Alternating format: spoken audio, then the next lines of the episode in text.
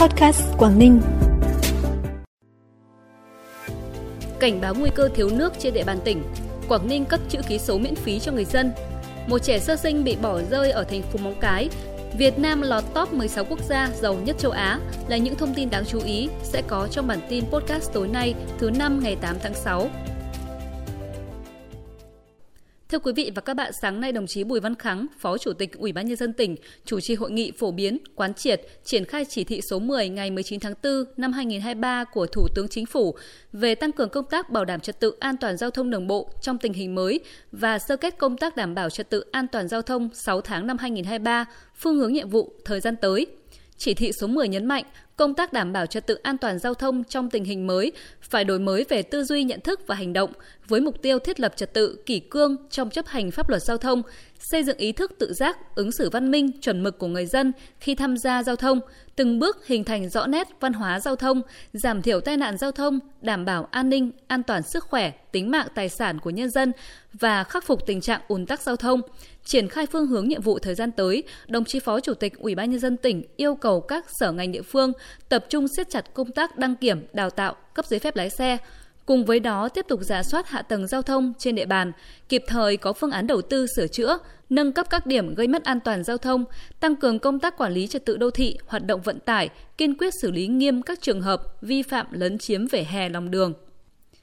Theo thống kê của Sở Nông nghiệp và Phát triển Nông thôn, trên địa bàn tỉnh đang có 176 hồ đập hoạt động thực hiện cung cấp nước tưới tiêu sinh hoạt cho người dân. Tổng dung tích của các hồ là trên 315 triệu mét khối. Đến hiện tại đang còn hơn 170 triệu mét khối, tương ứng với 54% trữ lượng nước, chỉ đủ để cung cấp nước tưới tiêu sinh hoạt cho người dân đến đầu tháng 7. Trước tình hình đó, người dân cần sử dụng nước hiệu quả và tiết kiệm để duy trì nguồn nước phục vụ sản xuất và sinh hoạt hàng ngày. Sáng nay, Ủy ban nhân dân, Ủy ban Mặt trận Tổ quốc phường Quang Hanh, thành phố Cẩm Phả phối hợp với khu phố 4B tổ chức lễ khánh thành và bàn giao nhà đại đoàn kết cho gia đình ông Hứa Giang Sinh, hộ đặc biệt khó khăn trên địa bàn. Trước đó, Ủy ban Mặt trận Tổ quốc phường Quang Hanh đã phối hợp với nhiều tổ chức ban ngành kêu gọi các nhà hảo tâm cùng nhân dân khu phố 4B chung tay góp được 131 triệu đồng cùng nhiều ngày công giúp gia đình ông Sinh xây nhà. Công trình được hoàn thành với tổng số tiền hơn 107 triệu đồng. Số tiền còn lại được gửi tiết kiệm giúp ông Sinh có một khoản chăm lo tuổi già. Trong tháng 5, toàn tỉnh có 50 tổ chức cá nhân bị xử phạt vi phạm hành chính về an toàn thực phẩm với tổng số tiền xử phạt trên 378 triệu đồng. Công ty cổ phần Megatech, phường Cao Xanh, thành phố Hạ Long bị xử phạt cao nhất với số tiền phạt 86 triệu đồng do sử dụng phụ gia không rõ nguồn gốc xuất xứ, chứa đựng thực phẩm trên thiết bị, dụng cụ không đảm bảo vệ sinh, kho bảo quản không đầy đủ giá kệ, biển tên. Bản tin tiếp tục với những thông tin đáng chú ý khác. Hiện người dân trên địa bàn tỉnh được cấp miễn phí chữ ký số để giải quyết các hồ sơ thủ tục hành chính trên môi trường điện tử.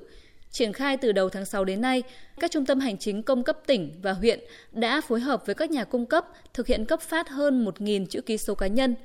sau khi kích hoạt chữ ký số chứa dữ liệu mã hóa cho từng cá nhân trên ứng dụng di động, người dân có thể sử dụng để thay thế hình thức ký tay truyền thống, tiến hành các giao dịch trên mạng như giao dịch ngân hàng, kê khai thuế, ký xuất hóa đơn điện tử, kê khai hải quan điện tử, bảo hiểm xã hội điện tử. Hiện Quảng Ninh đã tích hợp tính năng chữ ký số trên thiết bị di động thông minh vào cổng dịch vụ công của tỉnh, giúp hàng trăm thủ tục hành chính như đổi giấy tờ, cấp phiếu lý lịch tư pháp được xử lý hoàn toàn trên môi trường mạng. Sáng nay, Tri Cục Thuế khu vực Uông Bí Quảng Yên tổ chức lễ trao thưởng chương trình hóa đơn may mắn cho khách hàng sử dụng hóa đơn điện tử trong quý 1 năm 2023. Ba khách hàng may mắn được nhận một giải nhất trị giá 10 triệu đồng, một giải nhì 5 triệu đồng và một giải khuyến khích trị giá 2 triệu đồng.